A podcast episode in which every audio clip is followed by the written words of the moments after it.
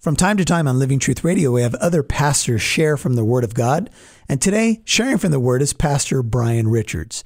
Brian went to Calvary Chapel Bible College. He went to Veritas Seminary. And Pastor Brian also is the director of our Bible college called the Truth Academy.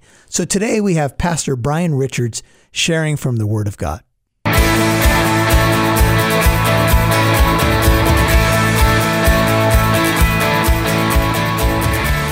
Welcome to Living Truth Radio, a ministry of Living Truth Christian Fellowship with Pastor Michael Lands.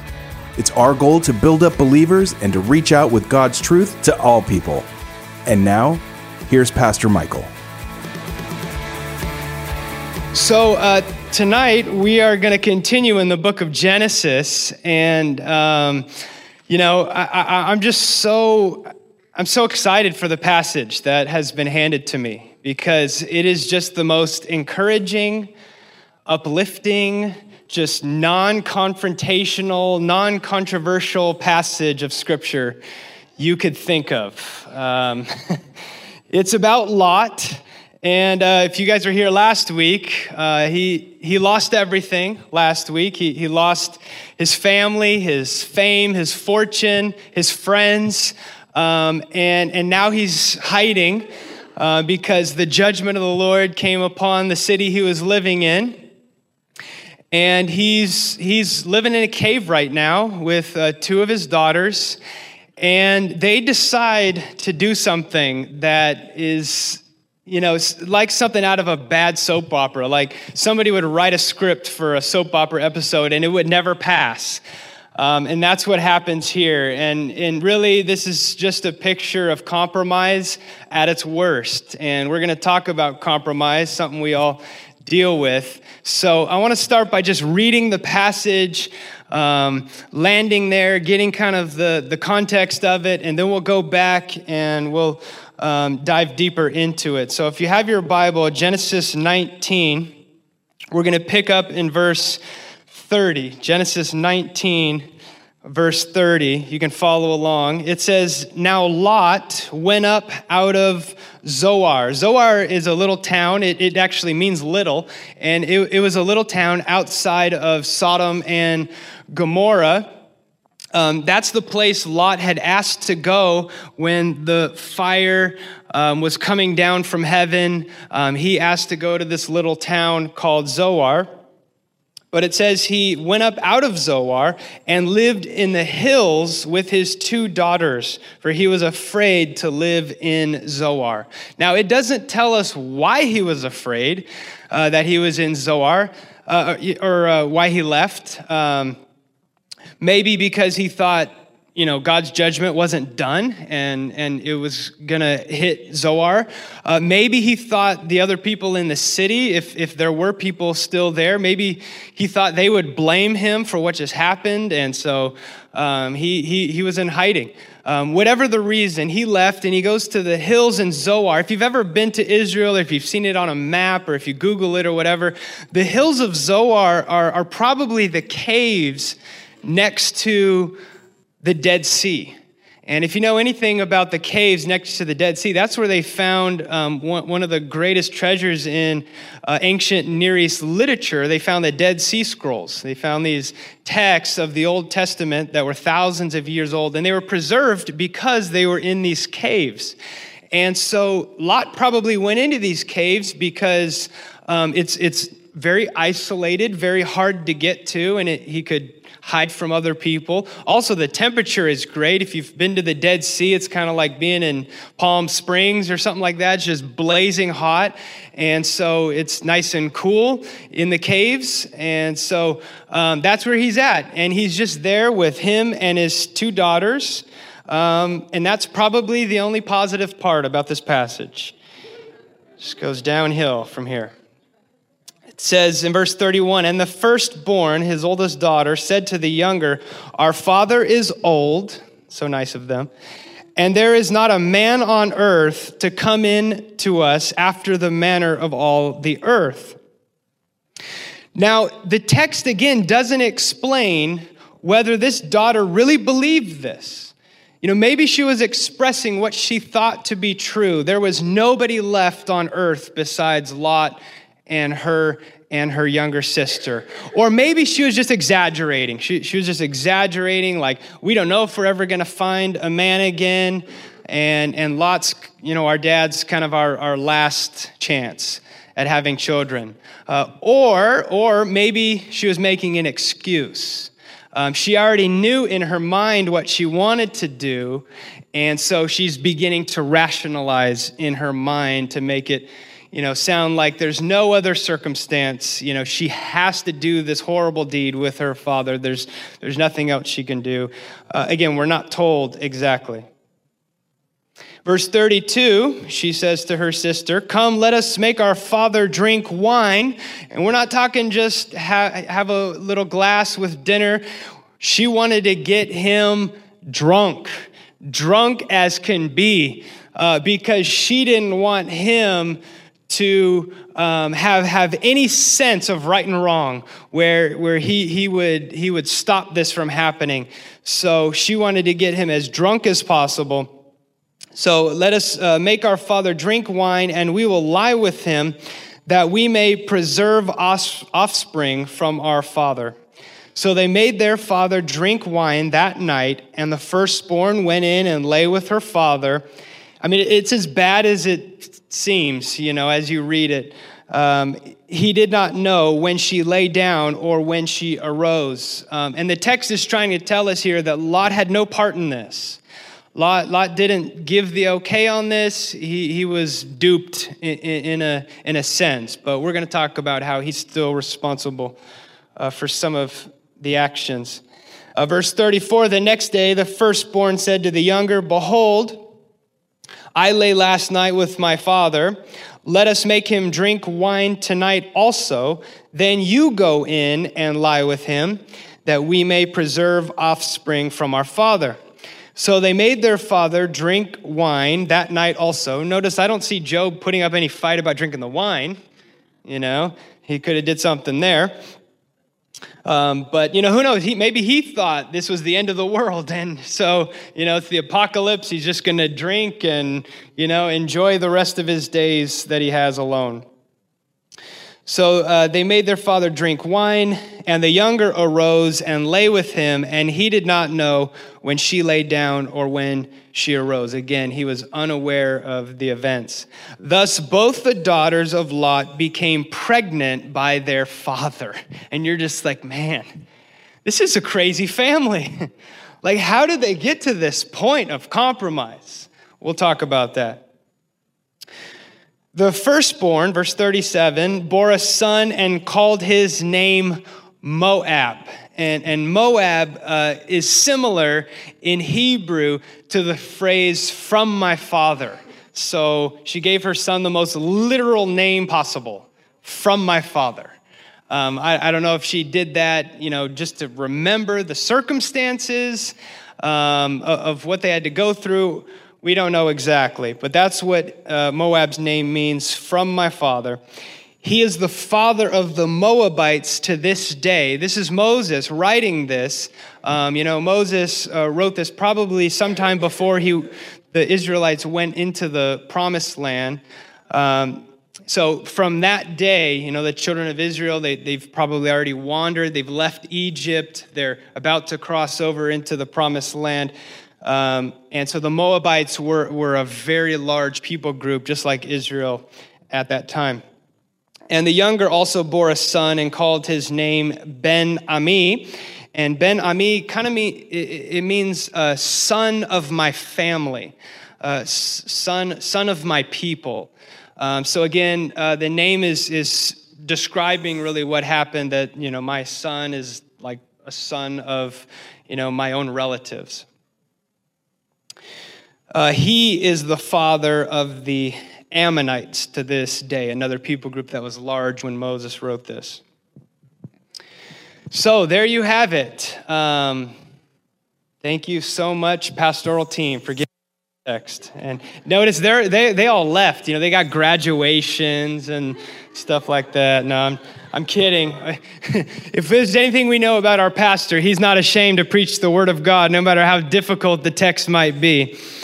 So let's pray and let's ask God to, to bless our time in this text. Father, thank you for those that are here. God, you've called them, they're here for a purpose. God, I don't believe anything happens by accident. Everything happens by your divine providence.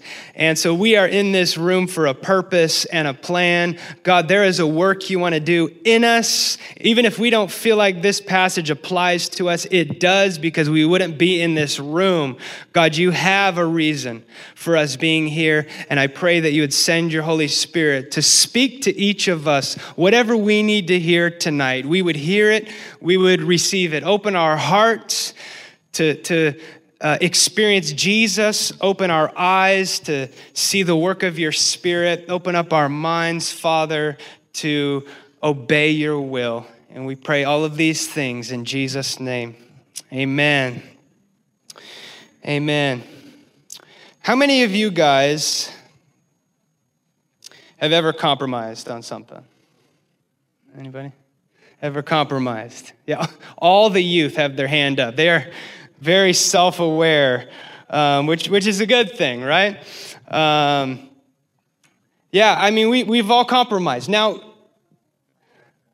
compromising can be a good thing. Let's, let's start there. Compromising can be a good thing. Uh, for example, um, some of us put too high of expectations on ourselves or on other people. You know, like it's a new year, it's a new me. I'm gonna go to the gym every day. I'm gonna work out for two hours. I'm gonna eat healthy. This is gonna be my year, right? And then, like 30 minutes into January 1st, you know, you've already eaten like five donuts and you're too tired to go to the gym and you know two weeks later you're like okay i need, I need to compromise on my expectations here I, I need to make it a little more realistic or sometimes we have unrealistic expectations of other people you know we put these standards on them that they, they, that we think they should abide by the way they should treat us or or things like that you know us as parents we can do that with our kids, and sometimes we need to compromise. We need to make our expectations a little more realistic. Um, you know, compromise is also a good thing in marriage, right? I mean, um, if, if we didn't compromise on things, we'd never agree on anything, right? Uh, where to eat, uh, what movie to watch, where to go on vacation, you know, all of the things that the wife gets to do, you know, whatever she wants. Um, us guys, we have to compromise, you know. We got to let our wives, um, you know, be happy, right? Happy wife, happy life. So, you know, compromise is, is important. And I, and I know it goes, it goes both ways. So, compromise can be a good thing. But compromise can also be a very dangerous and a very bad thing. Um, now, here, here's a lighter example uh, of that. Um, there is a cultural phenomenon now called binge watching. You heard, that, heard about this? Binge watching. Um, it, it really is created by Netflix and, and online streaming where you don't have to wait once a week to watch an episode. You can just watch the whole season in one night, right? And that's binge watching um, or you watch two seasons or three seasons or however many hours there are in the day to fit in um, before you literally pass out. That's how many uh, seasons you can get through. Um, and and it's, it's really built on the idea of compromise, right? You're just like, just one more episode. I just, I just got to watch. That, that one had such a cliffhanger. I got to watch just one more and then I'm going to sleep, right? And then, like, five hours later and two seasons later, you're like, what have I done, right? It's just one small compromise after the other.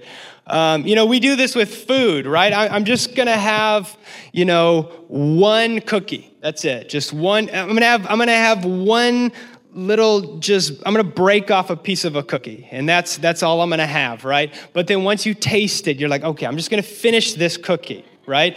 And then and then you know Eight cookies later, three pieces of cake later, five brownies later, and two gallons of soda later. You're just like, what happened to me, right? Can you guys relate to this? Right? We, we all compromise on things. Um, I had a friend, um, now to, now to, you know, make it a little more serious, kind of like our text here. I, I, have a friend that I grew up with. Um, we played baseball together, and um, this, this guy was just full of potential. He, he was a pitcher. Um, and just a just a great athlete. And, and he got a full scholarship to go to a private university, private Christian university, to play baseball.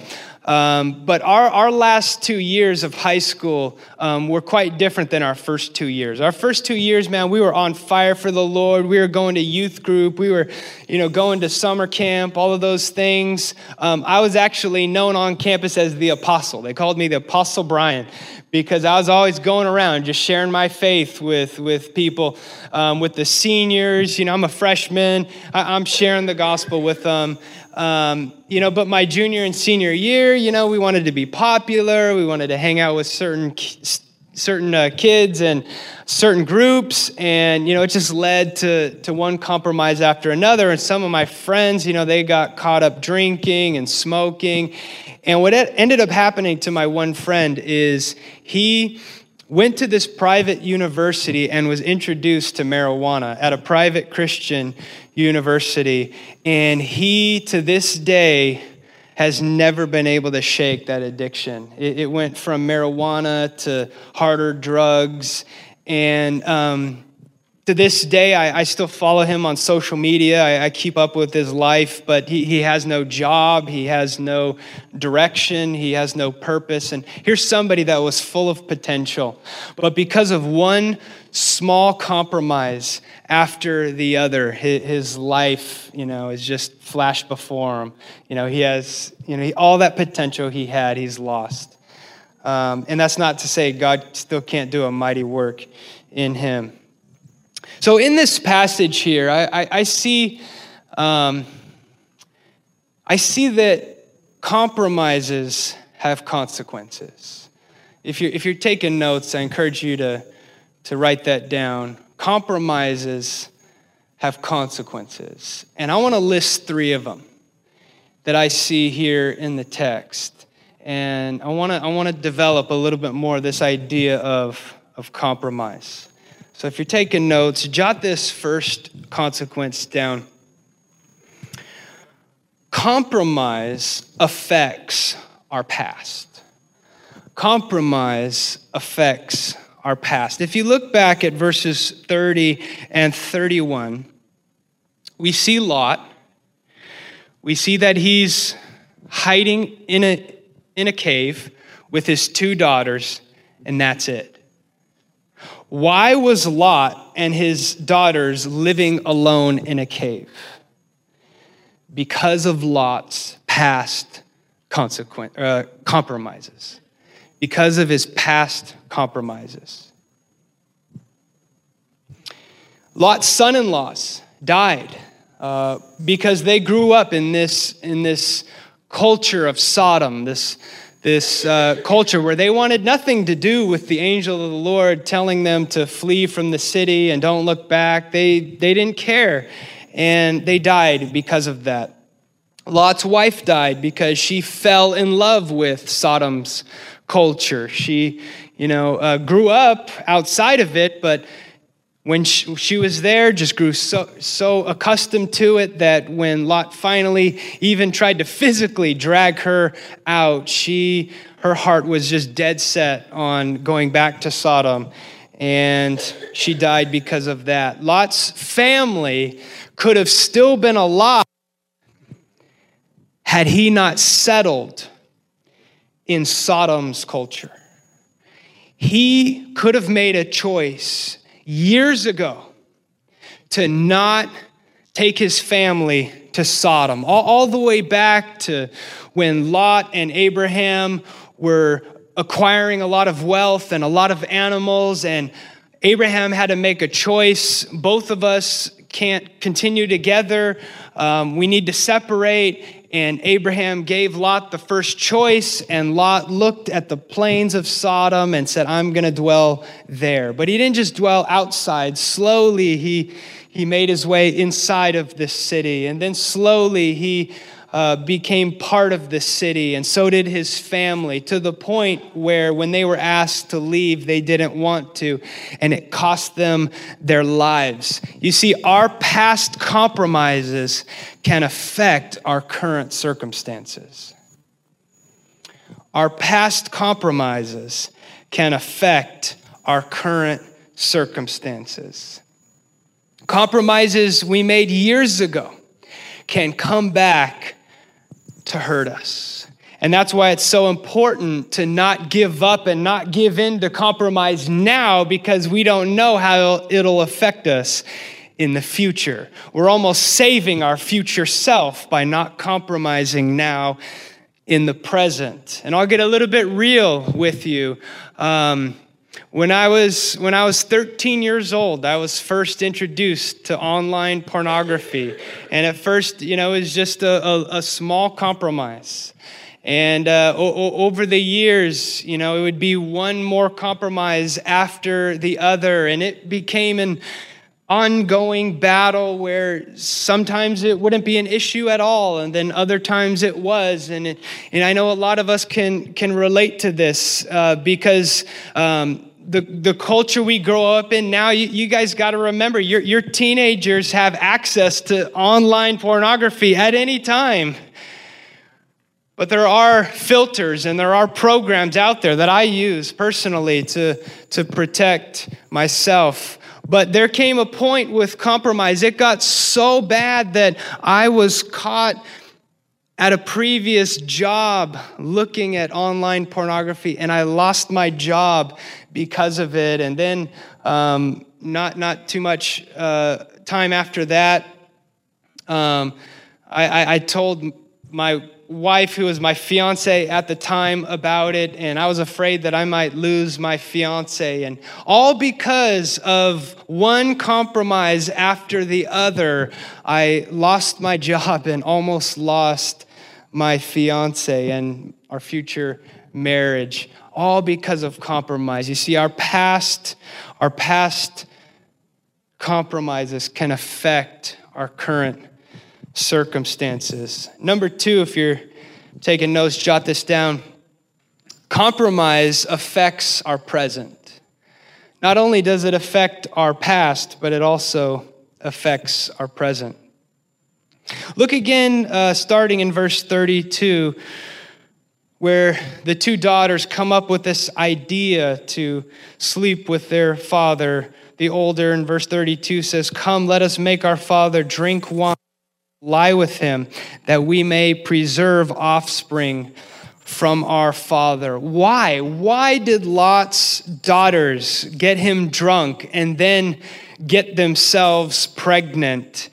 Why did it come to such dire circumstances?